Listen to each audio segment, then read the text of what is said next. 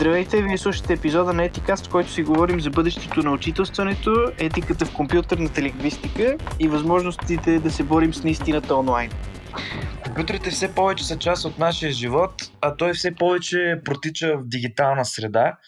Там много често може да срещнем най-различни умни алгоритми и други а, роботи, които ни предлагат всевъзможни услуги. Да ни преведат текст, да ни филтрират новини, да ни отговорят на въпроси и така нататък. Те всички малко или много се тренират да говорят нашия език. И това са те наречените лингвистични модели на изкуствения интелект, а нашият гост е експерт по тях. А, нашия гост а, и пътеводител е Преслав Наков. Той е доктор от университета в Бъркли и след това в а, Софийски университет, специализирал е в Сингапур, а в момента е научен сътрудник в Катарски институт за компютърни изследвания. Преслав е световен учен в областта на компютърната лингвистика. Здравейте, казвам се Преслав Наков. Завършил съм Софийския университет с специализация изкуствен интелект, компютърна лингвистика, след което отидох така, как да кажа, смисъл, след което отидох в, за докторантура в Калифорнийския университет в Бъркли, който е един от най-добрите в света. Всъщност MIT, Станфорд, Бъркли и Карнеги Мелан, тия четири вътрешно се разместват от много години насам. Кой е на първо място? Uh, но никой извън тия четири така в сериозните класации не може да препари. На тема изкуствен интелект, компютърни науки. Оттам нататък бях, върнах се малко за някакво време в България, бях в БАН, преподавах в Софийския университет, консултирах фирми. Но това, което се случи, не ми признаха дипломата, защото по това време имаше ВАК, Висша атестационна комисия, и в крайна сметка, така в продължение на една година трябваше да чакам, за да си ми се легализира дипломата, което ми блокира много неща. Отидох в Сингапур, където в Националния университет на Сингапур, един от най-добрите в света, номер 2 в Азия по това време, където продължих да занимавам с компютърна лингвистика, оттам в Катарски институт по компютърни технологии. Част от Хамад Бин Халифа университет.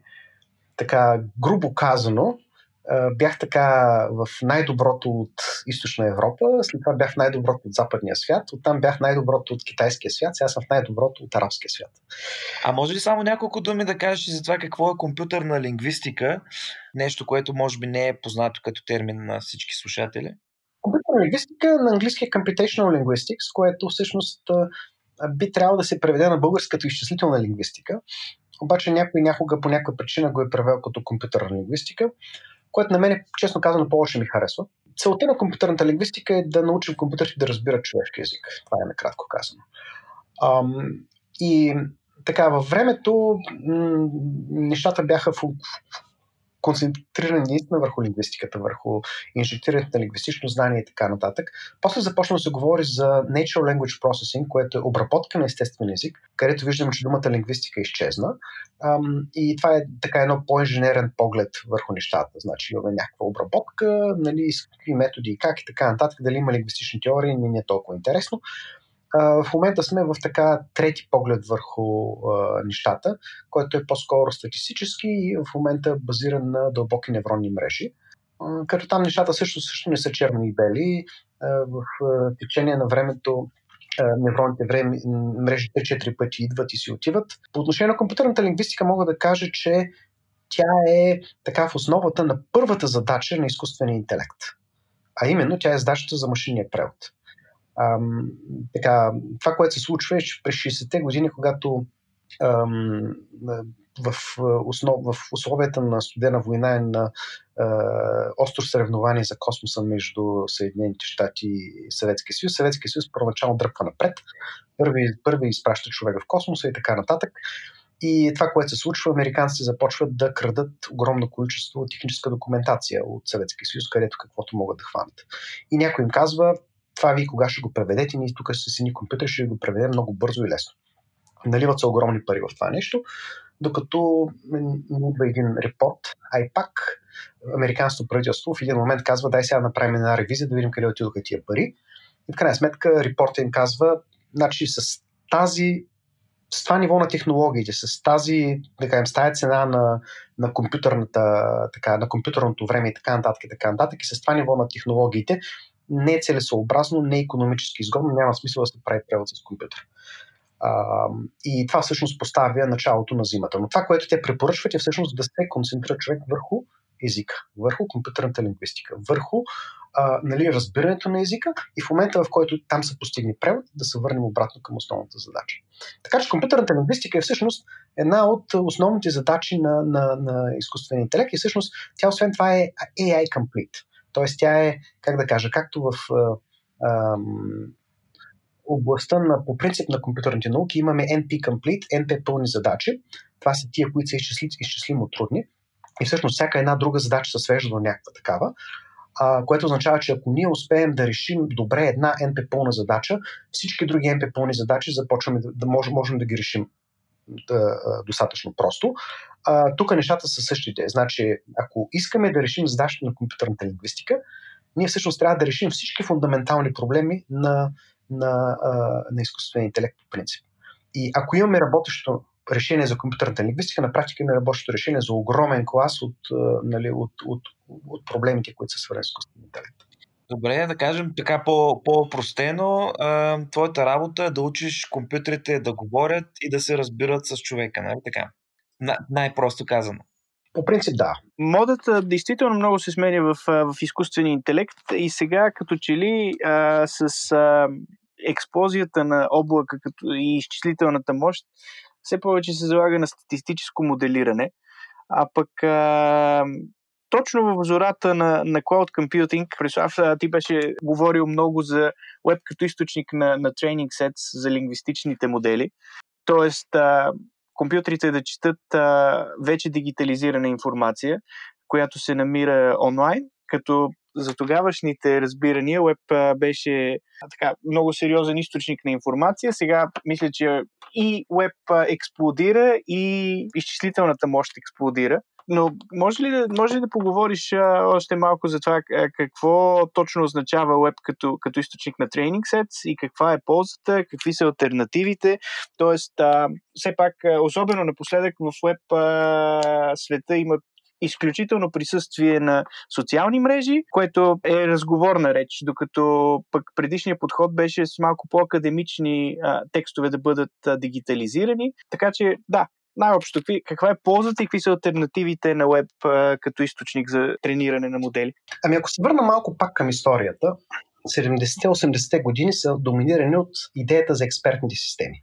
Идеята на експертните системи е, значи, хващаме един експерт, питаме го как решава една задача, включително задача свързана с обработка на някакви текстове, и той ни казва как и ние кодираме такива правила. Всичко е хубаво, ако имаме 5-10 правила, ако имаме да кажем 10 000 правила и трябва да добавим още едно, къде точно го добавяме, как то взаимодейства с другите, къде ги чупи и така нататък и така нататък. И, и, и, и започва да става проблем всъщност хората доста вярваха в тия неща. Даже аз имам вкъщи книжка за компютър от пето поколение, което в Япония се правиха компютри, които имаха пролог.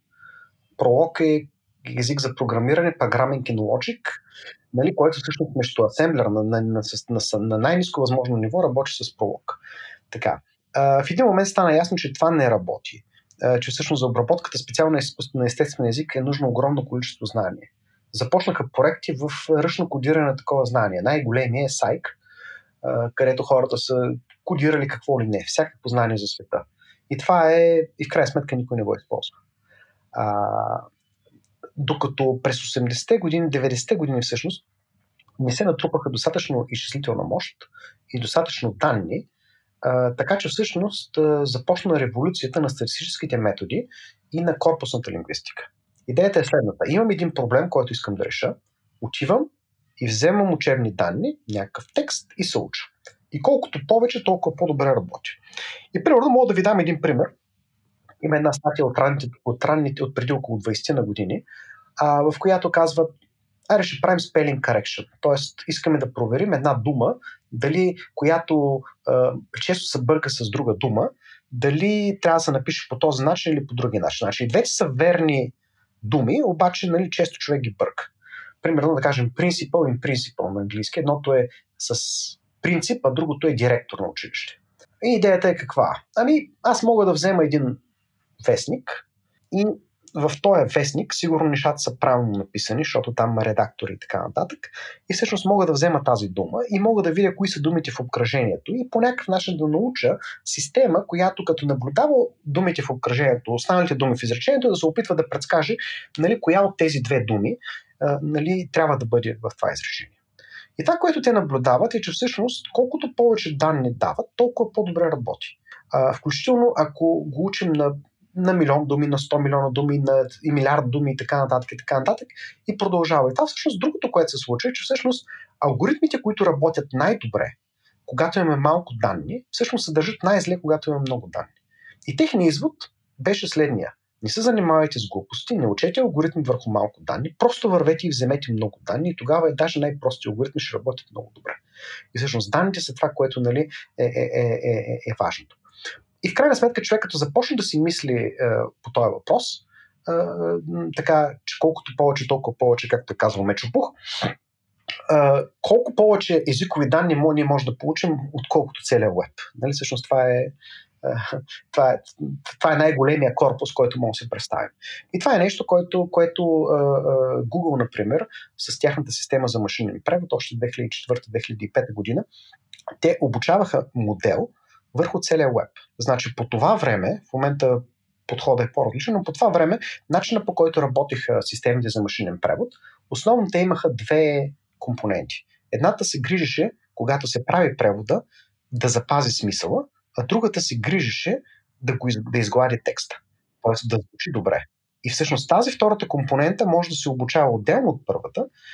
Тя всъщност се обучава върху а, такъв нали, текст, който нормален, нормален английски текст. По тази причина, да кажем, ако се замисли, и всъщност те показваха, че ако обучаваме такъв модел върху целия веб, имаме нали, големи подобрения. Всъщност, това е идея още от, от това време. Те включително реализираха корпус, Google Book, Google Ngrams и така нататък, и така нататък, където сметнаха, дадоха статистика за срещането на отделни думи, двойки думи, тройки, четворки, петици думи, последователни думи и така нататък, което всъщност хората включваха в различни модели. В момента ме връщаме към тази идея а, а, с тези големи модели, като примерно GPT, GPT-2, GPT-3 и така нататък, така нататък, които пак се, пак се обучават върху огромно количество данни. За съжаление, в момента, поради факта, че трябва да се обучават дълбоки невронни мрежи, все още не е посилно такива модели да се обучат върху целия веб но а, стар, малко по-старите модели, които пак бяха статистически, но не бяха базирани на невронни мрежи, можеха да се обучат върху целия веб. Така че, а, значи, количеството на данните е нещо много-много важно.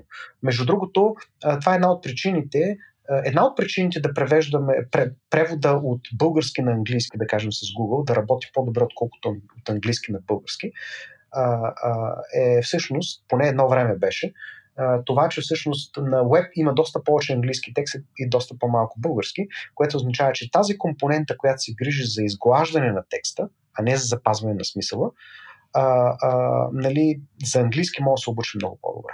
А пък, а, всъщност, да, това е един от а, негативите на, на този статистически модел. А друг негатив не е ли това, че има все пак а, нужда от а, да кажем, експертна, е, експертна корекция, лингвистична експертна корекция, а пък в момента повечето системи разчитат изцяло на статистическия подход. Тоест, ам, в, а, с малко усилия, а, с добавянето на правила, т.е. един хибриден подход а, между а, различните епохи исторически, не би ли дал много по-добър резултат? Защото моите наблюдения лично са, че а, Google се справя сравнително добре използвайки Google за все пак а, като водеща технология в, а, в превода, да кажем, на европейските езици. Та Google се справя а, добре, но системно прави едни и същи грешки. А не е ли по-разумно да се подходи с, с статистически модел, плюс а, все пак някакви правила. Или а, това нарушава структурата и е много трудно да се проследи след това откъде, откъде са възникнали определени грешки. Ако може аз само да, да перефразирам въпроса на малко по-човешки язик, нали, в момента тези модели а, възпроизвеждат а, статистиката, т.е. това, което е писано до момента, това, което съществува в веб, това, което е било привеждано до момента и така нататък, то отново се възпроизвежда, дали не е по-добре и може ли да се, така, да се рафинира тази система, ако има и намеса на човек, който да, а, нали, да подобрява това, което статистически е съществувало до момента. Така, значи начинът по който системите за машинен превод се обучават е те се учат от човешки превод. Тоест, имаме, даваме на компютъра, ето тук имаме един документ на български, тук имаме един документ на, на, на английски или на китайски, няма значение. И да кажем, евентуално може с някакъв автоматичен алгоритъм да сме, ги, да, да сме го така разбили на изречение, долу-горе да кажем, ето това изречение съответства на това, или да кажем и тези две съответстват на това. Оттам нататък моделите автоматично правят наблюдения, кои думи, кои фрази, кои, да кажем, някакъв вид граматични правила и така нататък се срещат от двете страни. Тоест, кое на какво на какво съответства. И когато наблюдават големи количества такива текстове, а, нали, те започват да се учат да, да превеждат. Значи за някои езици имаме, да кажем, нещо от порядъка, да кажем, 200 милиона думи. А, да кажем, за езици като китайски, арабски и така нататък към английски. А, за други езици имаме по-малко. По принцип, за да имаме добър превод, нещо от порядъка на това, което виждаме в Google, не трябва около 10 милиона думи. Нали, на един език и, и толкова на другия, за да имаме някакъв така, така приличен превод. Това е, това е така достатъчно за, за, за модела да се обучи. А, така, като от тук нещата са такива, че това е изключително и само статистическо и няма никаква, никакво лингвистично знание. Това е привлекателно за компании като Google, защото те искат да превеждат между, много, между множество езици и те не искат да имат специфичен алгоритъм за всеки език. А, и когато всъщност ние започнем да, да се. А, на практика а, а, е много лесно да се бие Google, в, когато човек започне да строи някаква система за машинен превод в един конкретен домен. И това нещо ние сме го правили много пъти и всъщност това не искам се хваля или каквото и да е. Това е всъщност нещо съвсем нормално, всички го знаят. Ако ние се хванем с, да кажем, ако аз реша, че искам да, да превеждам статии от определен вестник, ясно е, че аз мога да адаптирам системата към езика на вестника и така нататък и така нататък. Не говоря за лингвистични правила, говоря за просто статистически е, да, да накарам модела да, да, да, да се адаптира към този език и мога да превеждам по-добре. Отделно от това, ако аз се фокусирам върху конкретен език, той има съответни специфики. Например, между английски и китайски големият проблем е словореда между, да кажем, английски и арабски, проблем е по-скоро морфологията, т.е. структурата на думите, които са доста сложни. И така нататък. Тоест, ако аз карам малко някакво знание, малко някаква лингвистична обработка на, на нещата, аз мога да, да получа по-добри резултати. Другото, което е, ако да кажем, Google превежда основно текстове, които са, той се обучава върху, да кажем, новинарски статии, върху а, за някои от езиците, основ, официалните езици на Обединените нации, а, да кажем, резолюциите на Обединените нации, така нататък, които са на пет езика. Uh, обучава се върху uh, дебати, примерно на Европейския парламент, европейски документи, които се превеждат на всички езици на страните членки и така нататък. Ако, но това все пак са uh, нали, друг тип текстове. Ако аз искам да превеждам а, говор, ако аз искам да превеждам текст от социалните мрежи, от Twitter, от Facebook и така нататък, там нещата са специфични. И е много лесно човек да си направи система, която всъщност да работи по-добре от Google в, в тези конкретни, а, така, а, конкретни ситуации. Сега, по отношение на, на лингвистичното знание, това е една така голяма, а, така, а, един голям дебат. Фред Елинек, който а, е един от така най-известните учени в компютърната лингвистика, той на практика въвежда статистическите методи в IBM за разпознаване на говор. Той е известен с фразата, че всеки път, когато уволня един компютърен лингвист, е кога, не, всеки път, когато уволня лингвист от екипа, системата започва да работи по-добре. И това е така едно арогантно отношение към, към лингвистите. Те там си пишат някакви правила, анализират нещо и така нататък. Нас това не ме интересува. Просто ни дайте данни изчислителна мост и елате да видите какво може да постигне. А, и това наистина е така, това наистина работи, но в един момент а, а, започват хората да осъзнават, че има лимит на това нещо. По същия начин, както а, а, как да кажа, смисъл такъв, че ако аз в момента трябва да инвестирам а, а, така, искам да получа по-добра система, по-добре е аз да инвестирам в данни, по-добре е аз да инвестирам в, в изчислителна мощ. Защото това ще ми даде доста по-добра система. Но в един момент повече данни няма откъде да дойдат. В един момент повече изчислителна мощ вече не ми помага. И всъщност тогава аз ще започна да се замисля, а не мога ли всъщност от тези данни, които имам, да науча нещо повече? А не мога ли по някакъв начин да вкарам някакви лингвистични правила, които да ми помогнат за някакъв конкретен език? Ам, ако мога да използвам една метафора, когато в момента, да кажем, в условия на пандемия и нещата са малко по-различни, но преди това, да кажем, китайската економика растеше с по 10% и повече на година, и износа и така нататък и така нататък. Имаше проекции, нали, колко време ще продължава това. Еми няма как да продължава това вече. Защото ако човек просто погледне 5 години, 10 години, 20 години напред, Ами, т.е. да расте толкова, с толкова е, е, процента годишно този износ, ами някой трябва да го купува. Ами той колко е голям този пазар, колко са тия потребители, които могат да го купят. Ами той няма толкова пристанища, няма толкова кораби, няма толкова контейнери. Тоест, в един момент нали, имаме растеж, растеж, растеж, в един момент нали, трябва да започнем да развиваме економиката по друг начин, защото нали, този вид растеж вече се е изчерпал. Подобно нещо в момента така наблюдаваме. Все още не сме стигнали до там, но, но, но наближаваме тази точка не само по отношение на компютърната лингвистика, но по отношение на изкуствения интелект изобщо. все още сме в етапа на, нали, на, на, на ранната експанзия, както на китайската економика. Всичко расте, износа расте и така нататък, и така нататък, но в един момент това, това ще бъде изчерпано и ще трябва наистина да се обърнем към експертите, към, към лингвистите и така нататък.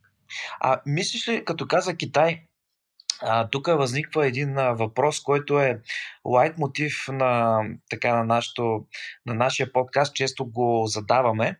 А, мислиш ли, че а, различните модели а, с, по различни блокове така в света, с, по които се третират а, личните данни, въобще данните по принцип, могат да окажат а, влияние върху трендовете за развитие на изкуствения интелект? Какво имам предвид конкретно? А, знаем, че, например, в Европа се ограничава използването на лични данни а, с различни правила, с пренасене на тежестта на вземане на решения за това как да се разпореждат с тези данни към субектите, а не към компаниите или държавата, които ги обработват. И това съответно ускъпява данните и може би да доведе до някакво а, нали, тренд за качествено обработване, а не количествено обработване на данните, докато примерно в Китай е обратното, където държавата разполага и така големите компании, големите алгоритми разполагат с а, много големи количества данни, но дали няма това да доведе до а, те да станат като по отношение на данните, като, а, например, автомобилния пазар на САЩ по отношение на петрола. Твърде много а, купува, твърде много имащи нужда от данни и съответно непригодни да се справят в среда с ограничени данни. Да, това е доста интересен така, въпрос, който доста пъти е бил повдиган и на европейско, и включително на американско ниво. Да кажем, Съединените щати са някъде по средата по отношение на ограниченията. Да кажем, в, в страни като Китай, така, там има там е по някакъв начин държавен капитализъм и смисъл, че има държавна протекция на националните компании и някаква симбиоза. Тоест тези компании работят с правителството, правителството съответно нали, премахва всякакви пречки пред тяхното развитие, дава им огромно количество данни. Китай е много напред по отношение на много технологии, които се базират на данни, особено по отношение на разпознаването на образ, разпознаването на лица. Например, ако човек отиде в, в Китай, в Пекин, влезе в една туалетна, в момента в който си измие ръцете, нали, има автоматична машина, която му дава нали, хартия да си избърши ръцете. Ако човек посегне за втори път, не му дава. Защо? Защото му познава лицето. Ще му даде пак след 10 минути. И това си представете система, която работи за над 1 милиард души, 1,4 милиарда души, и то нали, с лица, които поне на нас, европейците, ни е трудно да различаваме, нали, китайските лица. Тоест, нали, нещата са много-много напред. Между другото, носенето на маски в Китай а, а, а, беше много популярно, включително преди пандемията. А, така, и по принцип за външния наблюдател основната така причина беше о, о, в Пекин въздуха е много замърсен, което наистина е така, но в крайна сметка много хора носеха маски от, по други съображения, за да не бъдат разпознати, за да могат да лъжат този нали, софтуер. А, тоест, определено Китай с, с тези данни, които той разполага, техните компании дръпнаха много напред те имат повече данни от, от, от всеки друг, което всъщност нали, им дава предимство, конкурентно предимство сега, тук. Тук и сега, в този момент. А, така, ако се върнем пак към дебата от преди малко, ценността на данните в един момент ще започне да намалява.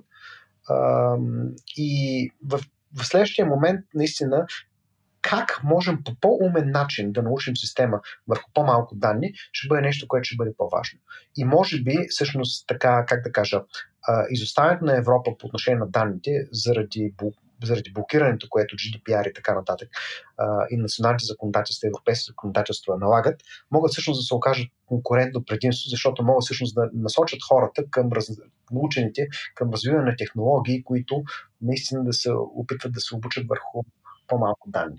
Тук друго нещо, което искам да кажа е, че ам, така, по отношение на, на, на развитието на изкуствен интелект, на Data Science и така нататък, допреди, може би, 3-4 години беше много важно и беше много голямо конкурентно предимство а, за някой човек или за дадена компания да има технологичните знания да обучава дълбоки невронни мрежи, а, нали, да може да работи с тези а, а, така сложни алгоритми и така нататък. И така нататък. В момента фокуса се измести.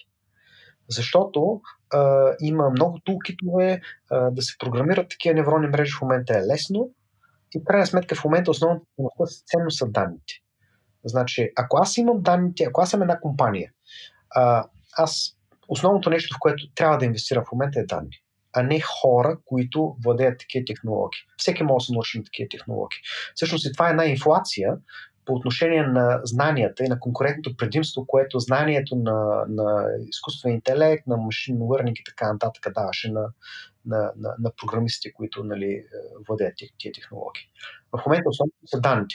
Но в бъдеще аз предвиждам, че всъщност и данните няма да бъдат такова технологично предимство, а, а, а всъщност а, а, а,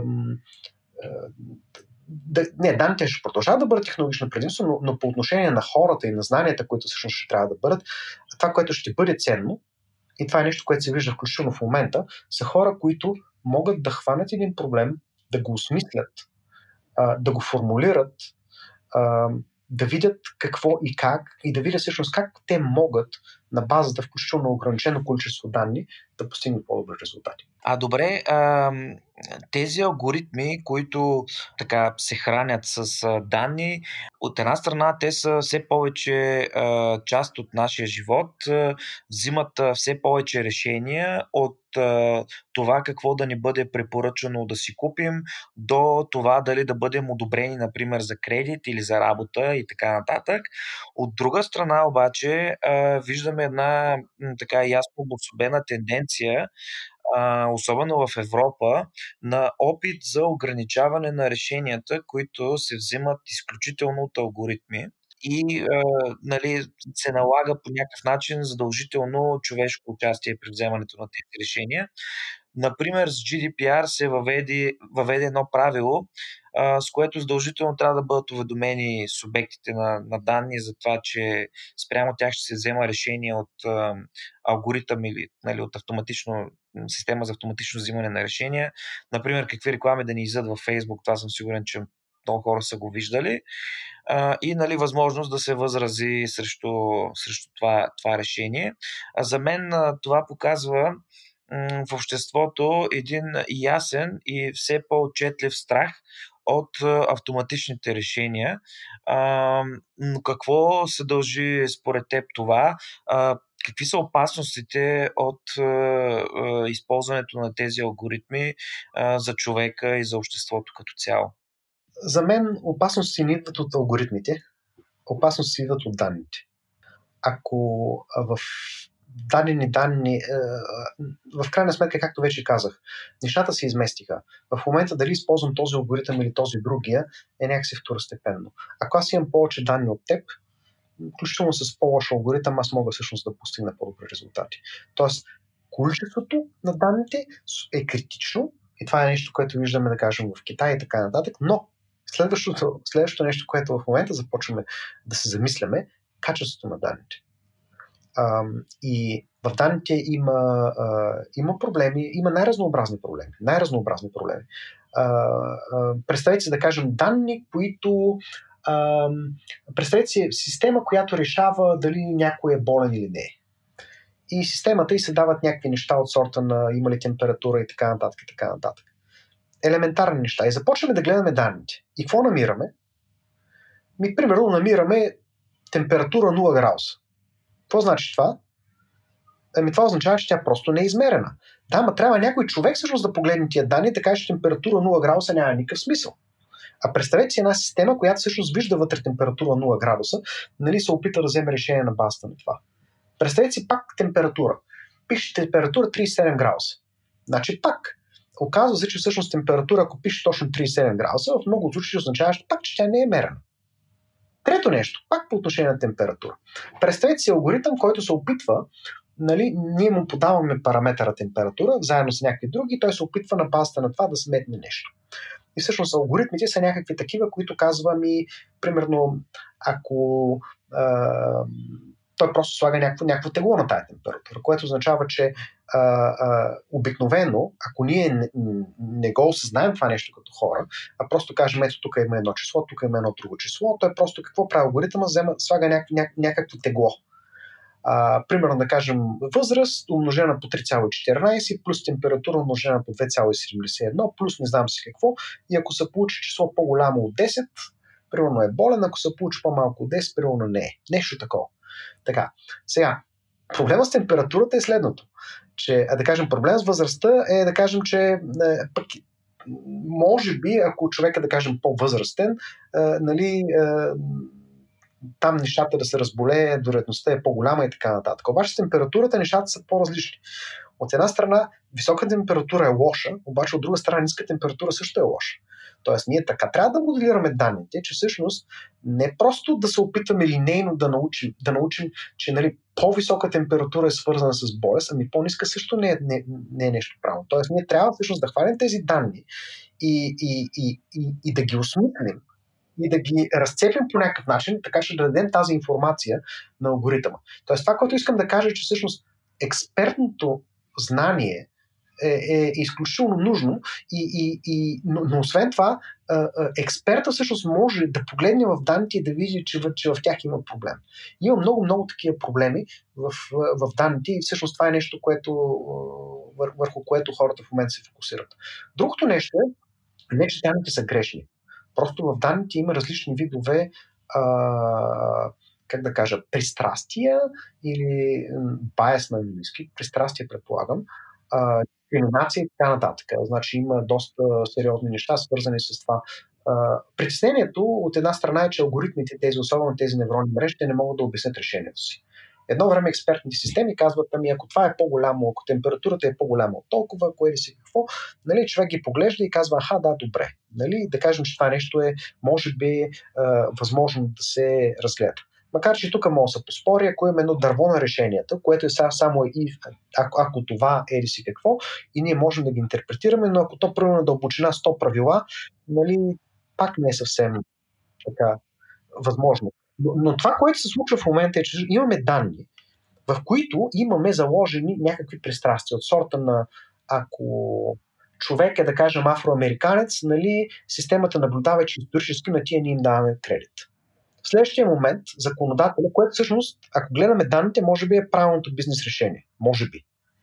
Но, но цялата история, че то всъщност афроамериканец не означава, че тя система, нали, то е свързано с много други променливи, като, като доход, като а, нали, работа и така нататък. И така нататък. В един момент законодателя приема решение и казва, не можем да дискриминираме на база на, на пол, на това, на това.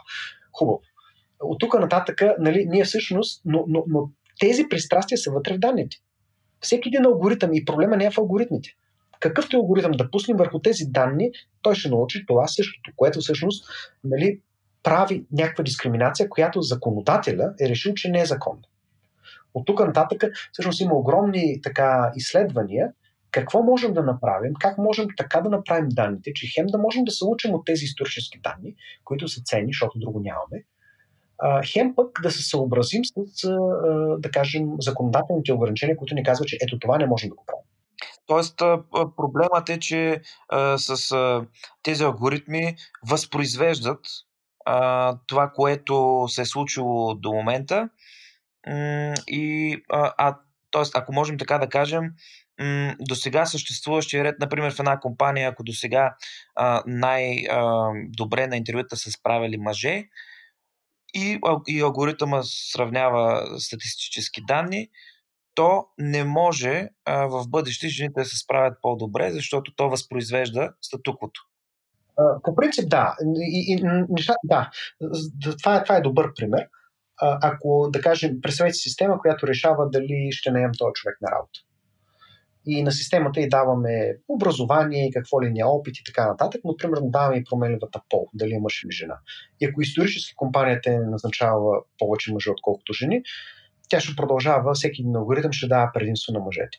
В следващия момент, да кажем, компанията решава вътрешни правила или да кажем на законодателно ниво се приема нещо, което казва така не може. И ние искаме това да го премахнем. Проблемът е следния. Най-просто е да кажем на този алгоритъм, който взема решението, ние няма да му даваме променливата пол. Ние няма да му казваме дали е мъж или жена. Няма. В някои случаи това решава проблема, в огромната част случаите не решава проблема. Защото тези променливи са свързани. Защото всъщност, ако аз взема всички останали данни, които имам, аз мога да предскажа дали това е мъж или жена. Защото има други неща, свързани с. прокси признаци. С прокси, точно така. Аз исках да попитам всъщност как тренинг сета а, или данните, с които тренираме един модел, има отражение в лингвистичните системи. А, говорихме си малко по-рано за това как веб може да бъде ползван за, за източник на данни, само че веб напоследък а, бива доминиран от а, неща, които а, по-скоро не бихме искали да видим от, а, от а, един лингвистичен модел, като например реч на омразата, много специфичен поток от неистинска информация, която също така има своите лингвистични особености, по-кратки, емоционално заредени изречения. Така че в този смисъл, доколко има влияние тренинг сета върху а, моделите за превод, от една страна базирано на веб и на речта на омразата, от друга страна пък ако вземем а, много чист език, няма ли по този начин да унищожим а, в дългосрочна перспектива а, диалекти и неща, които идиоми, неща, които наричаме богатство на езика? Така, когато си говорим за а, доста интересни неща, от една страна, а, начинът по който ние обучаваме системите, да кажем, за машинен превод, те се учат върху живия човешки превод, върху конкретни примери. И пак опираме до данните. Значи, ако аз го обуча върху статии от вестници, от дебати на Европейския парламент, от дебати в Обединените нации, дебати на Канадския парламент, които са на френски, на английски и така нататък. А, нали, аз го обучавам не само да превежда, аз го обучавам върху определен начин на изказ, върху определени теми а, и така нататък и така нататък. Когато пренесем нещата в, в, в а, социалните мрежи, нещата са различни. А, и там има специфични е, проблеми, които са свързани от една страна с е, така по-неформалния говор, с, е, да кажем, по-незавършени изречения, включително съкръщения, включително правописни грешки, включително някакви такива специални символи, специални съкръщения и така нататък. По отношение, да кажем, аз се занимавам тук и с а, арабски язик. Арабски язик е така м- нещо така, как да кажа, той има различни диалекти. Той прилича по-скоро на едно езиково семейство. Между другото, китайски е същото положение. Там има също различни диалекти, които от лингвистична гледна точка някои лингвисти смятат, че всъщност а, арабски език, както и китайския, не са езици, а са езикови групи. Защото, а, и да кажем, човек може да си представи, да кажем, славянските езици или да кажем романските езици. Нали, всъщност това, което при нас е, да кажем, разликата между български, руски, полски, чешки, нали, сръбски е, нали, ние сме го обявили за език, а всъщност там подобни различия са обявени за диалект. Това от една страна. От друга страна, да кажем, в арабски е проблем, че само и единствено официалният арабски е официален, е писмен. Диалектите не са писмени, по принцип. Никой не знае как трябва да се пише на диалект. Това е първият проблем. А, представете си. Второто нещо е, че всъщност никой не говори а, като а, така, а, никой не говори естествено официалния арабски язик, защото официалният арабски език, този на който се пишат вестници, този, който се преподава в училище, този, на който се пишат книги, по който се говори по телевизия, радио и така нататък, това всъщност е езика, някаква минимално адаптирана съвременна версия на езика на Корана, който е на 1300 години. Може да си представите.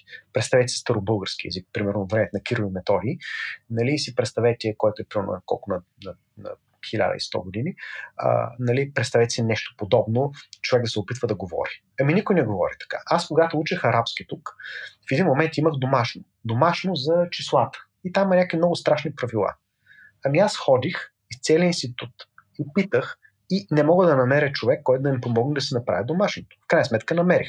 Теката ми не знам, ние така не говорим. Защото хората говорят на диалект, след което учат основния арабски език като чужд език в училище те го учат като чужд език, защото това е, това е на практика, представете си. Да кажем, че имаме, представете си, че всъщност всички говорят, всички радио, телевизия и така нататък говорят на латински. Обаче имаме хора, които всъщност си говорят на румънски или на френски или на италиански. И всички учат латински като, като чужд език.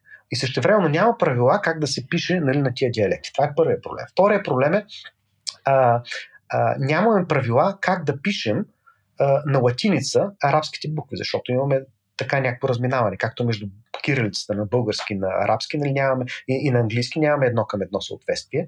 Там е същото нещо и няма правила. А, третото нещо е, че в арабски главни, дълги и къси гласни има разлика. Късите гласни не се пишат.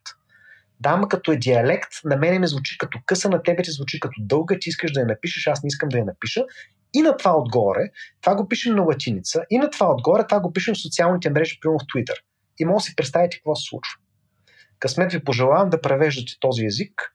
Нали? Ние занимаваме с това нещо и сме много, много, много по-добри от Google, защото ние сме вкарали съответните знания, съответните анализи и така нататък и така нататък. А, но, но, но подобни проблеми, да кажем, може би в арабския са наистина екстремни, но подобни проблеми съществуват на много места. А, да кажем, на диалекти се пише, на немски диалекти се пише в Европа, в социалните мрежи. Социалните мрежи всъщност демократизират доста така статуса на диалектите. Включително има Википедия на различни диалекти, на различни руски диалекти, на различни немски диалекти, на различни арабски диалекти и така нататък. И така нататък. По отношение на речта на омразата, Microsoft си направи а, един експеримент през 2016 година, всъщност не експеримент. Те си бяха, бяха пуснали един чат-бот в Twitter, казваше се Тай, и в, с който човек можеше да си пише и така нататък и така нататък. И той всъщност трябваше да се учи от начина по който хората му отговарят и така нататък. 16 часа по-късно Microsoft трябваше да го, да го махне. да, да, да, да. Защото той се научи на расизъм и на какво ли не. Тоест, а, как да кажа, а, и това, което се получава, в крайна сметка, а, и това е голямата опасност под, а, а, как да кажа, ние живеем в един неидеален свят особено в социалните мрежи, там някакси иллюзията за анонимност, анонимността или да кажем иллюзията за анонимност, позволява на хората да кажат неща, които може би по принцип нали, биха имали задръжки да изкажат. А, ако ние учим модели от там, ние ще научим какво ли не. А, следващия момент, а, алгоритъма бърка. Алгоритъма не бърка. Алгоритъма се учи на това, което му е дадено. Нали, и, и, и в следващия момент някой казва, да, ма така не може да се говори. Окей, какво можем да направим? Тоест, как можем да си изчистим данните, как можем да ги подберем. Отделно от това, както, както дадох примера с температурата, как можем да разберем, че някакви данни са наистина грешни. Нали? Че, примерно, температура 0, това не е вярна стоеност. Или, че, примерно, ако видим 37, това означава, че не е мерена. Нали? И това са просто такива елементарни примери. Когато говорим за език, нещата начина по който нещата могат да отидат в грешната посока са много, много повече, особено в социалните мрежи. Имам друг въпрос, който е лингвистичен. Колко, а, понеже си говорихме за специфики на езика, арабския, действително, мисля, че всяка държава говори различно а, или специфично, а, специфично наречие, така че там са много диалекти. Но колко трудно е а, граматич, от граматическа гледна точка, колко трудно е да се съобрази структурата на изреченията и доколко Deep AI, т.е. Deep Neural Networks, а, упростяват тая задача. А, защото преди експертните системи особено имаха много сериозен проблем с това, че граматиката варира. А, примерно между английски и немски разликите са огромни. Има родове, членове, различен брой граматически времена, които имат различно значение и така нататък. Изобщо в, в езиците от а, германската и, и от, латинско, от латинското семейство има доста, доста разлики а, и това доста осложнява задачата. При статистическата обработка задачата упростява ли се, защото определени групи думи се свързват с определени групи значения и това е достатъчно, или напротив, там има някакви други специфики? Ами, има има, разбира се, специфики, и, но, но за някои от нещата има и бързи хакове. Да кажем, по принцип, вярно е, че превод между а, английски и немски, например, е труден. Труден е по две причини. Първата причина е, всъщност по няколко причини, но да кажем, за две от тях има лесен хак. А, нали, това, което а, ти спомена с. А, има, да кажем, различни родове, а, нали, има мъжки, женски, среден в немски язик, а, има падежи, макар че тези падежи, за падежите в немски язик си спомням един разговор с а, а, Руснак а, в Германия. Бях ми казвал, как се оправите с немските падежи. Той каза, в немски че то в немски няма падежи. Защо? Ами защото падежите в немски язик са основно, с тук там са някои изключения, но основно а, така а, се отнасят върху упредителния член или неопределен член. А в руски няма, няма такива неща. Няма определен член. И просто това са някакви думи, които по някакви, някакви паразитни думи, които по някакъв начин се изменят, обаче съществителното, прилагателното по-малко се изменят. Е, и, и някакси за, за, за, за някой, който говори руски, това, това въобще не му прилича даже на падеж.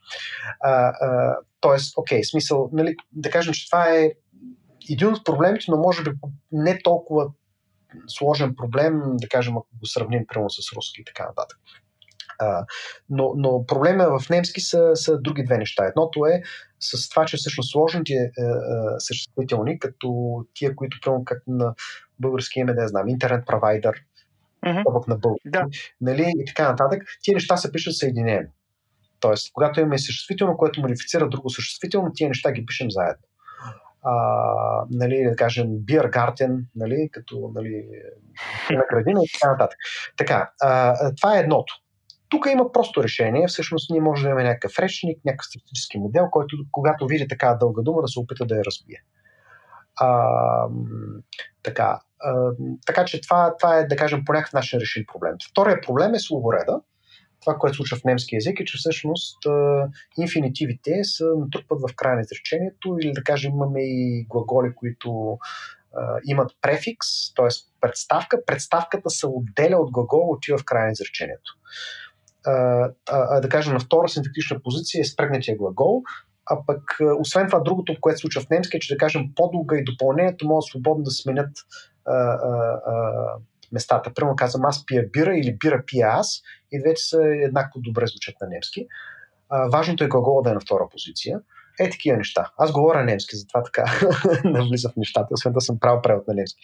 А, но, но, но това нещо с различен словоред има прост хак. Отиваме глаголите, събираме ги от края на изречението, където те са натрупали всички инфинитиви, слагаме ги веднага след спрегнатия глагол на втора синтетична позиция, където а, както, така както ще са в, в, английски. Това е един препроцесинг, след което си пускаме и всичко си ни върви, нямаме никакъв проблем. Тоест не е чак толкова страшно, нали, когато говорим а, за него. Но езиците има, имат специфика. Например, а, да кажем за арабски. Там е много богата морфология. Там имаме а, а, нали, имаме падежи, имаме числа, имаме родове, имаме залепване на думи и така нататък, и така нататък, което а, нали, там всъщност сегментацията е важна, а, имаме някакви, някакви разлики в словореда, но по принцип превод между английски и арабски не е толкова труден. Между английски и китайски е много труден, защото там словореда е много тежък. По принцип словореда е по-тежък от морфологията. И другото, което е а, а, а, посоката на превод е много важна. Например, ако превеждаме от английски, това е нещо, което беше засегнато. Ако превеждам от български на английски е по-лесно. Защо? Защото на български имам зелен, зелена, зелените, зеленият, зеленото. На английски имам green. И толкова. Много е просто на алгоритъма да каже, ми тук е нещо с зелено, е, нали, отива в green.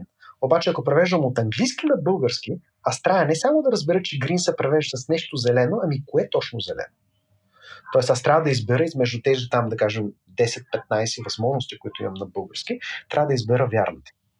Нали, това, е, това, е, това е една от причините. Тоест, тоест, говорим си не само за разликата между, между езиците, ами и за посоката.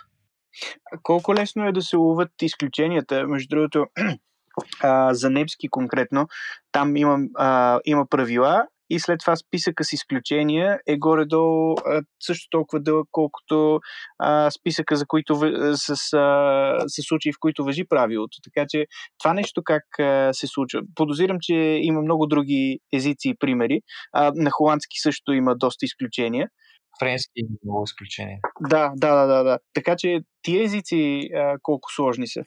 И, и, и, и общо взето пак ли а, пак ли Deep uh, Neural Network uh, просто разбира това нещо и се справя, или, или отново задачата е осложнена и трябва да се добавят някакви допълнителни а, правила извън. А... Значи, в, в, в, а, а, така, при дълбоките невронни мрежи правила просто няма. Имаме една система от край до край, на която на входа постъпва някакво изречение и, и преминава през някакви трансформации, през различни нива на невронната мрежа и в крайна сметка накрая излиза едно изрешение, което е превод. Как, какво, защо се случва, нали, е така, включително за има някакви обяснения какво се случва и как е така нататък, но Прощавай, исках да кажа, че е, невронната мрежа изплюва едно изречение и след това то бива вкарано в някакви правила, които след това го ам, проверяват и ако трябва, правят някакви корекции. А, например, а, както ти каза, да избереш а, за, зелено за кое се отнася. Дали е зелена та жена в началото на изречението или нещо друго зелено, което е в средата на изречението. Е такъв тип а, фини корекции, които да се правят от система след а, а, на изхода на невронната мрежа. Кратки отговор, това не се прави. Да кажем, компании като Google това няма да го направят. Facebook и така, Microsoft. Защо? Защото те искат да имат нещо универсално. Разбира се, това е нещо свързано с. И това всъщност се връща към този въпрос. Ами те тези системи за правят систематично едни същи грешки, това е доста, доста глупаво. А, така, значи това, което се прави по отношение на, на превода, имаме пост-едитинг, нали, и това е така, всъщност, това е нещо, което много преводачески компании а, правят в момента пускат първо машинен превод, който генерира някакъв превод, след което човек го отредактира. Като този човек, всъщност, който го отредактира, не е непременно нужно да знае оригиналния език, само трябва да знае езика, към който се превежда. Което означава, че всъщност съответно той може да има по-малко заплащане и така нататък. Там, разбира се, има. И това е масова практика, и много компании, които правят това. Разбира се, ако ние имаме пост-едитинг, от тук нататък ние всъщност имаме, на практика, ако човек се замисли, имаме учебни данни като част от това нещо. Ние произвеждаме учебни данни, където имаме щупен машинен превод и коригиран човешки превод след това. И ние всъщност можем да, да, да научим система, която превежда, да кажем, от щупен български на хубав български. И крайна сметка на една такава включително невронна мрежа, ако и подадем такива двойки изречения с стотици хиляди, с милиони и така нататък, тя в един момент ще разбере какво точно се бърка, как се бърка и всъщност ние може да имаме една такава система за пост-едитинг. Това нещо беше много модерно преди а, и продължава да бъде по някакъв начин модерно. Това не е мейнстрим, но, но, но има такива системи, които се опитват да направят, нали, да автоматизират пост-едитинг. Това е всъщност един начин да вкараме нали, допълнителен така, човешки а, така, фактор, който да ни помогне за, за, за подобряване на качеството. А, добре, аз понеже тук стана малко сложно за мен, като човек, който не се занимава с, а, а, с компютърна лингвистика и с програмиране. Бих искал да вкарам м, така разговора в една малко по-различна а, посока. А, може би а, така често сме, всички сме чували или сме, сме така сме си го представили, че в днешно време а, компютърните алгоритми а, са така добре подготвени да ни предоставят необходимата информация, че те се явяват а, учител на човека. А, например, в моята юридическа професия а, вече има навлизащи доста алгоритми, които сортират съдебна практика, опитват се да решават казуси, да съставят договори и така нататък. И оставяме с впечатлението, че някакси алгоритмите взимат решенията вместо нас и те са ни като а, източник на някаква информация. Но как стоят нещата от другата страна и дали всъщност не можем да кажем, че човека се явява учител на машината. И до сега това, което говорихме, смятам, че някакси бием в тая посока, но говорихме за публичните източници на, на информация за машината, веб, това, което се случва в социалните мрежи и така нататък. А как стоят нещата в частна среда, обаче, според мен, като погледнем в така малко по-частна среда, може да видим и разни недъзи на системата. Давам пример, има много лингвистични алгоритми, които са вградени в различни професионални програми, под благовидния предлог да предлага автоматизации, оптимизации, по друг начин да прави по-лесна работата. Например, алгоритми в ERP системи, които наблюдават процесите в компанията и предлагат автоматизации, например, твърде често, като създадете този документ, след това правите други стъпки и така нататък. А, обаче, задавам сега въпроса, ако една машина ме наблюдава какво правя в професионалните си занимания постоянно, не се ли оказва, че всъщност в крайна сметка аз я уча на моя занаят? И давам пример от моя конкретен практически опит. Използваме различни инструменти на Microsoft за да си изградим система, с която така имплементираме процес по GDPR compliance, нали, превеждане в съответствие с GDPR и тези програми, за да ми предложат различни workflows, ме следят, предлагат ми и аз, нали, ако одобря, съставям, но гледам ги след това, те се появяват като готови приставки, утре могат да се появят като някакъв готов код или някакъв AI, който може хипотетично да замести моят труд или част от него не се ли явявам аз създател а, на този изкуствен интелект и а, по-генералният въпрос, ако света се движи в такава посока, в която потребителите усъвършенстват това, което потребяват, то как е справедливото да бъдат разпределени благата от този изкуствен интелект, който на практика е създаден и обучен от своите потребители? Да, доста въпроси.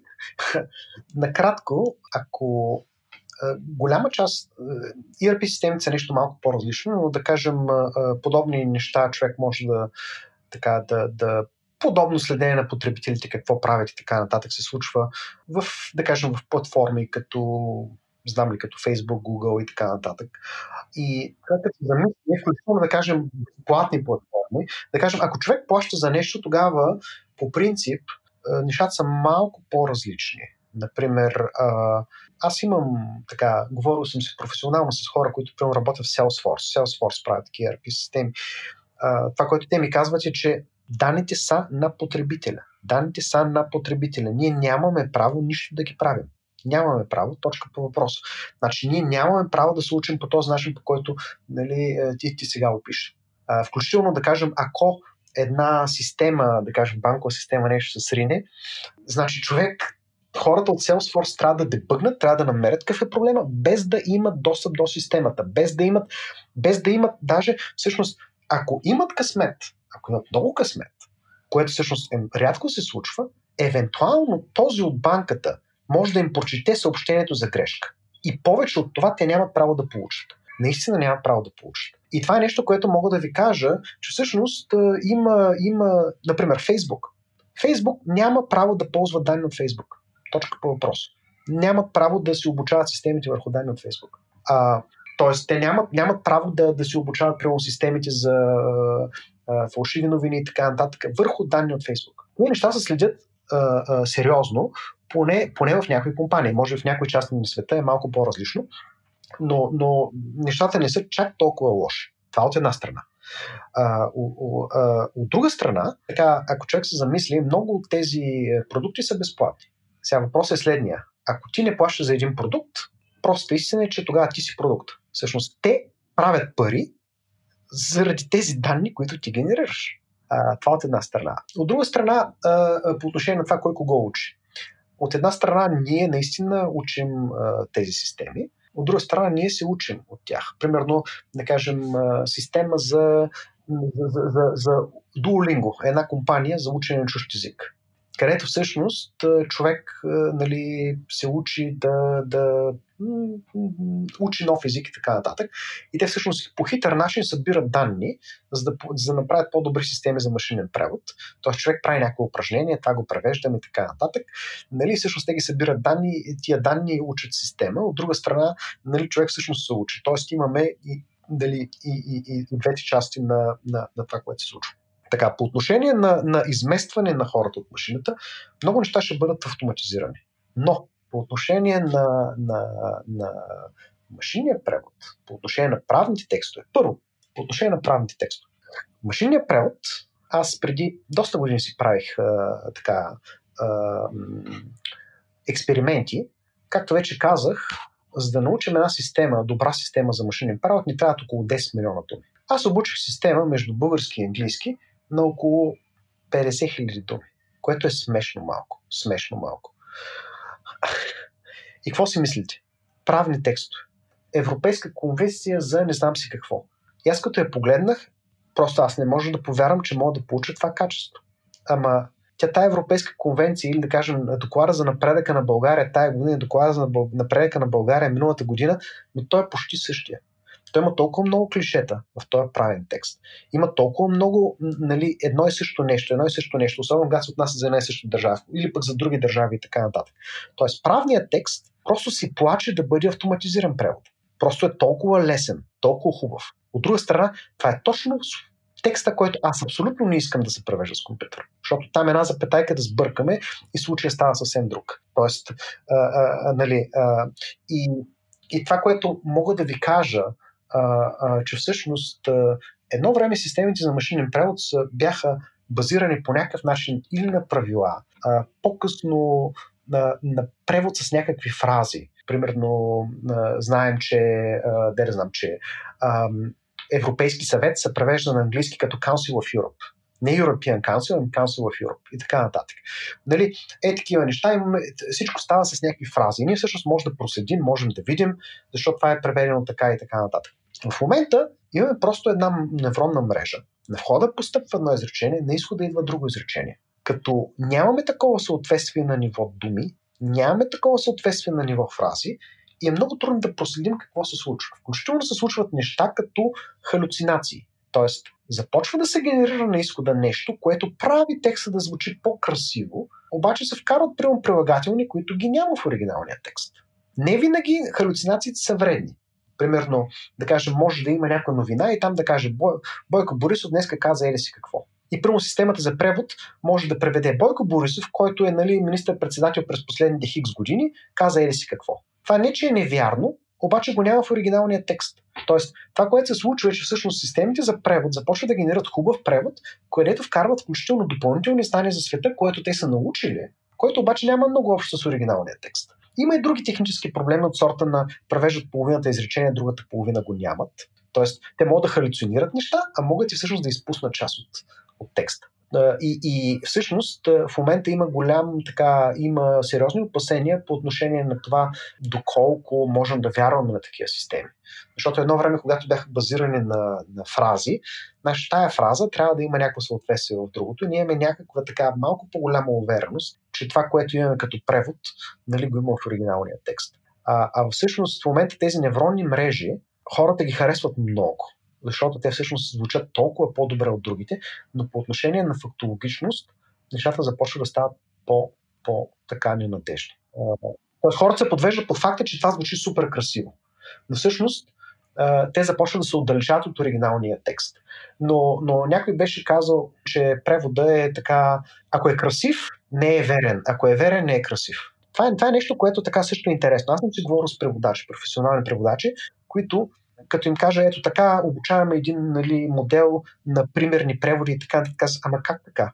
Ама, ама така не може. И аз казвам, що да не може. Ето, човек е превел така, нали, и то се учи от това. Ама казвам, ама, така не може, така не се превежда. И аз казвам, какъв е проблем?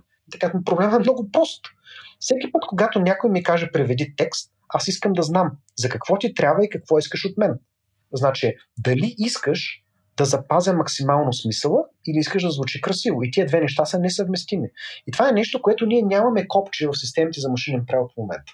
Ние се учим от това, което имаме. А, докато нали, истинския превод, истинския преводач иска да знае. Ако той ще превежда някакви правни текстове, не го интересува да звучи супер гладко. Може да звучи тук там куцо, но смисъла трябва да се запази. Ако превеждаме литература, може и тук там да се размини смисъл, но трябва да звучи красиво. Само за един коментар ще направя за възможността на правния език да бъде автоматизиран. А, там има наистина големи възможности, не заради друго, ами заради това, че правото, подобно и на а, програмния език, е а, оставен, така поставено по-скоро на а, правилата на формалната логика, а не а, нали, семантиката на разговорния език. Тоест има много термини, има много логически правила за това по какъв начин се а, структурират и разпоредбите, и нормите и така нататък. Да, от страни на човек, който чете художествена литература, може да му изглежда, че е пълно с разни клишета, може да изглежда като някакъв пример за липса на фантазия, но всъщност нали, това е една стройно изградена система, подобна на програмния език. Така че действително има, има възможности там. Въпросът е, че както и ти казваш, пък вредите от евентуално бък нали, в а, а, системата, нали, ако гледаме сравнение с програмния език, а, могат да бъдат огромни наистина и не мисля, че човечеството в момента е готово да позволи на машината да а, извършва такива отговорни операции. Просто нямаме доверие на машината а, все още. Преводаческата професия няма да изчезне. По една много проста причина. Компютъра не може да носи отговорност. Аз искам да имам заверен превод в някакви случаи. С заклет преводач, който да каже това тук е така. Компютъра това не може да ми го гарантира. Трябва да имам човек, който да носи отговорност, ако нещо не е така. Да. Да, това имам предвид и аз. А, просто а, не мисля, че а, човешкият ум все още е свикнал и дали въобще ще свикне с а, мисълта да довери такива важни неща на машина, нали, които могат да имат големи последици за него. Аз имам един въпрос, а, понеже си говорихме за халюцинациите и за домен шифта. Какво мислиш за едно от възможните решения, а, тъй наречения Minimum Risk Training, където общо се ограничава входа и, и общо има и някакъв секвенсинг на, на, на тренинга като, като решение на, на проблема с, а, с домен шифта и с халюцинациите в, а, в дълбоките мрежи. Историята на машинния превод е доста интересна. Първоначално има някакви правила. После казваме няма правила, ще работим статистически и ще наблюдаваме коя, коя изречение, коя дума на коя съответства в съответни изречения. Предполагаме, че може би те са по някакъв начин превод. Това е превод на ниво дума. И това е 93-та година. IBM направи революция с това нещо и това са всъщност статистическите модели на IBM. Долу-горе, 10 години по-късно, през 2003 година, се появиха фразовите модели, където всъщност започнем да превеждаме с цяла фраза. И хубавото там е, че примерно ако имам голяма черна котка, нали, прямо на английски имам Big Black Cat и така нататък. на, на, на български, когато започнем да превеждаме, там вече неща свързани с съгласуване по род, по число, между прилагателно, съществително, между глагол и така нататък, започват да стават по-малко проблем, защото ние превеждаме с цели фрази. Тоест, ние някъде, някога сме видели, че голяма черна котка се превежда по, като Big Black Cat или обратно. И всъщност, включително, когато превеждаме от английски на български, голяма работа. Ние го имаме като цяла фраза. Проблемите започват да стават на границите между фрази. Но вътре в фразата нещата са супер, защото имаме такова съгласуване. И всъщност това беше една мини революция нали, в, в машинния превод. Когато минах, тръгнахме да превеждаме вместо с, с, думи, с цели фрази. От там нататък а, започнахме, смисъл, започнаха хората си мислиха, че следващата революция ще започне да, да, да когато се минем на ниво синтаксис, на ниво семантика и така нататък. Това, което се случва в момента а, с моделите за превод, а, дълбоките модели, те на практика са модели, които превеждат с дума по дума. Грубо казвам, те превеждат дума по дума. Тоест, много неща, които ние знаехме, които ние имахме, ние в крайна сметка ги загубихме. Старите модели, те бяха така а, старите. Стари нали, от 2003 година и те всъщност бяха до преди 5-6 години, те, те бяха начина по който Google превеждаше. А, това, което имаме а, при тях, имаме първоначално модели, които се опитват да се образят коя дума на коя съответства. После коя фраза на коя съответства, с каква вероятност. А, после те следяха кои думи вече са преведени от оригиналното изречение, кои думи не са преведени, което всъщност означава, че аз не мога да преведа някаква част от изречението и да забравя друга част. Или, примерно, не мога да преведа някоя част няколко пъти. Всички тези неща ги няма в тези а, невронни а, модели в момента и тези неща се случват. Аз мога да преведа пет пъти една част от изречението, мога друга част да не я преведа изобщо. А, нали, нямам такива неща свързани с фрази. Тоест имам по някакъв начин някаква деградация а, а, в моделите и друг проблем, ние си говорихме за това, за веба, като източник на, на знание. Ами в старите модели аз можем да се направя един лингвистичен модел, модел, който ми изглажда текста, който мога да го обуча върху целия веб. В момента това не е възможно, защото не мога да имам отделна компонента, защото всичкото е част от едно цяло, което е красиво. Нямам отделни компоненти, нямам отделни модели, който първия прави това, втория прави това, третия прави това и съответно грешката се, се натрупва. Първия има, да кажем, 90 и няколко процента, точно следващия и така нататък и грешката постепенно се натрупва. В момента имам нещо цяло, Давам му изречение, получавам изречение накрая. Но нямам как да му дам аз на него целият веб като допълнителна информация. Аз трябва да го уча само върху паралелни текстове. Тия са по-малко. А, тоест, много неща и, и, и нямам механизъм да следя коя част съм превел, коя не съм превел, кое нещо е халюцинация, защо го генерираме така нататък. Но много неща, които ние всъщност имахме, имахме с хубави модели изградени, всичко това беше, беше забравено. В момента има доста опити, някои от тия неща под, под някаква форма да се вкарат. А, а, и според мен това е така, може би, една а, така важна задача. А, как можем нещата, които ние знаем, че работят, да ги вкараме в тези нали, така по-новите модели. Включително новите модели като GPT-3, GPT-2 и така нататък. Ми те не могат да се обучат върху целия веб.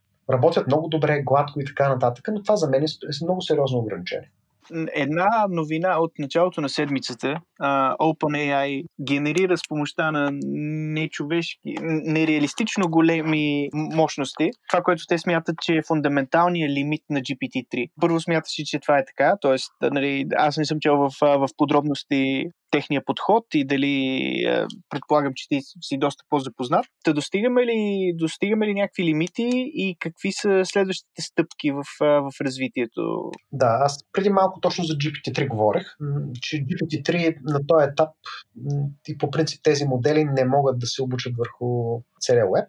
Ние трябва да се замислим и върху има някаква надпревара на практика им, има някаква надпревара. Вижте, моят модел е по-голям от твоя, а, а, което всъщност за мен това са очевидни неща. Ясно е, че ако го обучим върху повече данни, е, нали, което евентуално означава повече параметри, по-дълбока невронна мрежа и така нататък.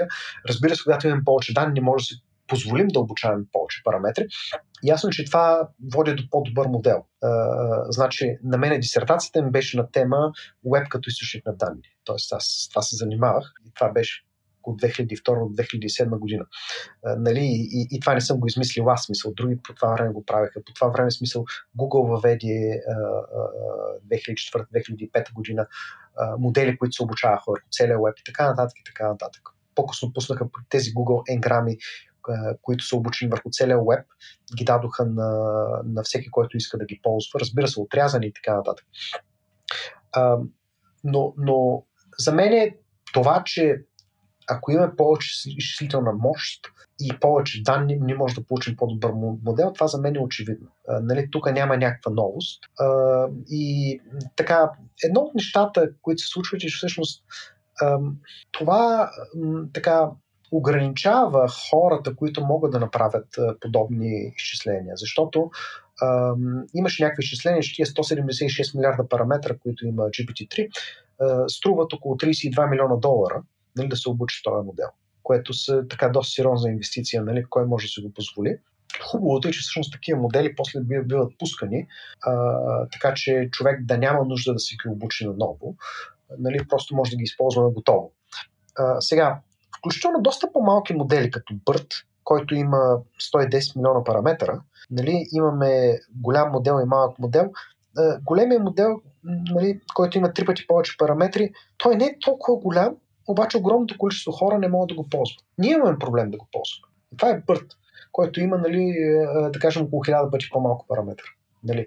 Тоест, нали, не знам, не знам как да кажа. Не мисля, че изчислителната мощ е някакъв теоретичен лимит. Винаги може да имаме по-големи GPU-та, винаги може да имаме повече памет, винаги може да имаме повече дисково пространство, а, а, а данни за момента има много повече, отколкото нали, тези модели могат да, да поемат отиваме към а, края на нашия разговор, но преди да завършим, а, бих искал да те питам нещо, което винаги питаме в, а, нали, в нашия формат. А, какви са твоите предвиждания за бъдещето на лингвистичните алгоритми, на къде ни водят, а, какви са сценариите за развитието им, дали, а, така говорихме, че има опасности, има големи ползи, но как могат да променят човека, живота на човека в бъдеще. И в тази връзка имаме и, един въпрос на, на наш редовен слушател, който пита дали те ще е, доведат до края на хартията като източник, като носител на информация. За мен посоката, в която а, отива компютърната лингвистика е в посока на така постепенно лимита на изчислителната мощ, лимита на, на това, което ние можем да, да, да научим от научните данни, постепенно ще, ще се изчерпва. Постепенно ние всъщност ще се опитваме да се фокусираме не върху това как можем да сложим в един модел още повече данни, а върху това как можем да научим повече от наличните данни. А, от друга страна, тези модели са изключително, имат изключително голямо количество параметри. А, много от тях не са нужни. Има доста изследвания в посока на минимизиране, така наречения knowledge distillation, т.е. хубаво имаме този огромен модел, нужно ли е това нещо? Ние всъщност искаме да имаме по-малък модел. Аз не искам да имам такъв модел, който трябва да работи върху някакъв голям клъстър с не знам си колко GPU-та и така нататък. Аз искам един модел, който аз мога да инсталирам на моя iPhone нали, на моят телефон, който всъщност да може да прави сметките там, в реално време, нали, който да има съответните предимства, но нали, да няма нужда да бъде толкова голям. А, по отношение на изчезването на хартията и, и от, от тая гледна точка а, си мисля, че всъщност а, постепенно ще имаме а, връщане към а, а, така към компютърната лингвистика, към, към, да кажем, към самата лингвистика, към теорията, към, към това какво всъщност ние знаем за езика. И, а, нали, а, защото, помислете си, така, е, едно от нещата, които мен лично много ме притеснява в машинното самообучение, че винаги, винаги започваме от нула. Винаги казваме, ето тук едни данни и започваме да учим от тук. Защо? Кому е нужно това? Ако ние всъщност имаме предварително знание за света, ако имаме предварително някакви правила и така нататък. А, нали, представете си, на практика се опитваме да кажем, ако искам да правим машинен превод или каквото и да е. Опитваме се да научим нещо за езика, без да знаем нищо за език. Просто на базата на някакви примери, опитваме се да научим как да превеждаме, без да имаме право, без някой да ни даде някакви езикови правила. Ми, ако някой ни каже, ето това тук е падеж, ако някой ни каже, примерно в в испански, в френски, прилагателното обикновено, тук там с някои изключения, идва след съществителното, и това е просто трансформация, която модела може да използва. А представете си да научи. Ми той не знае какво е прилагателно. Нали? Тоест, а, м- някакъв такъв анализ, някакво такова избягване от, от, така, а, от тази арогантност по отношение на, на лингвистичния анализ. Нали, ето тук имаме мрежи, ще му сложим едно изречение, което е просто някаква последователност от символи и друго няма да ни интересува и то по някакъв начин ще работи, защото има много данни. Има лимит на това нещо. По отношение на, на офиса без хартия, а, а, това е нещо, което, не знам, може би при 20 години списания като компютър, писи магазин и така нататък говореха за офиса без хартия, там се говореше за сканиране на документи, за електронни документи, за ERP системи и така нататък. В някаква степен имаме такива неща. Хартията според мен няма да изчезне, защото много хора обичат да си драскат. Някои неща трябва да се подпишат. Това е така от една страна. От друга страна има така бях попаднал преди няколко години на една статия, която беше много интересна, за бъдещето на потребителския интерфейс. И това, което всъщност там се казваше, бъдещето на потребителския интерфейс е няма интерфейс.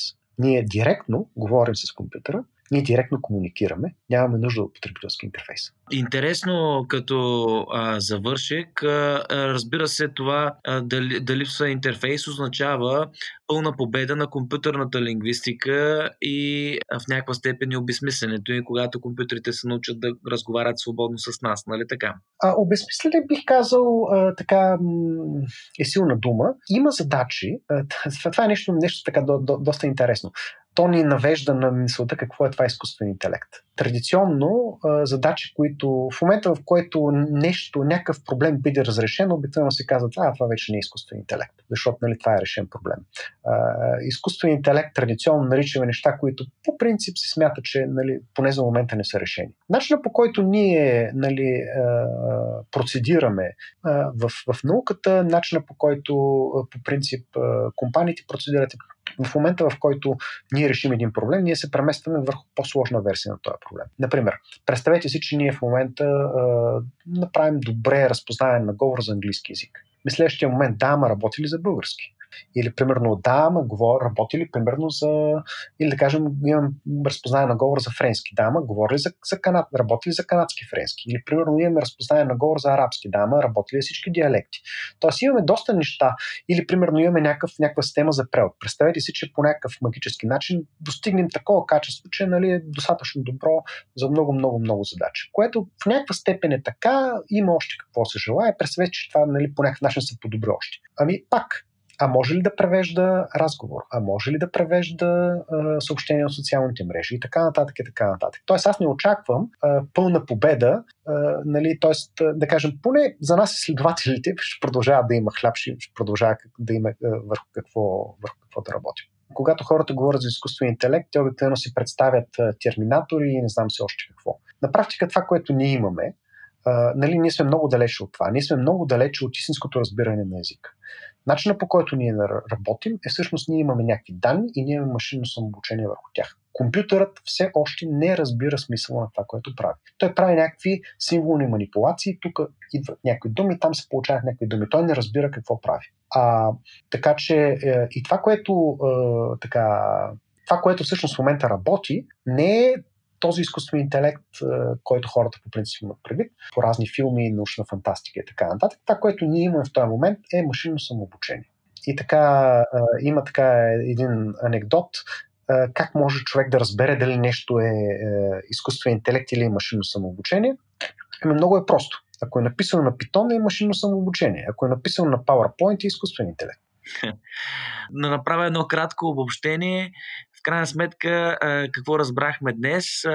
Компютърните алгоритми са насякъде около нас а, ние се учим от тях и разбира се, за да е честно, и те се учат от нас. А в момента архитектурата на тези е, компютърни алгоритми е на етап количество пред качество. Ако трябва да перифразираме Архимед, дайте ми достатъчно данни, достатъчно изчислителна мощ и ще повдигна света. Нали така? Има обаче много опасности при използването на Big Data алгоритми, но слава богу имаме хора, които да се намесят и да спасят положението. И в крайна сметка ограничението в обработката на данни, дали са легални или чисто физически, ще наложат използването на повече техника или повече качество пред количеството.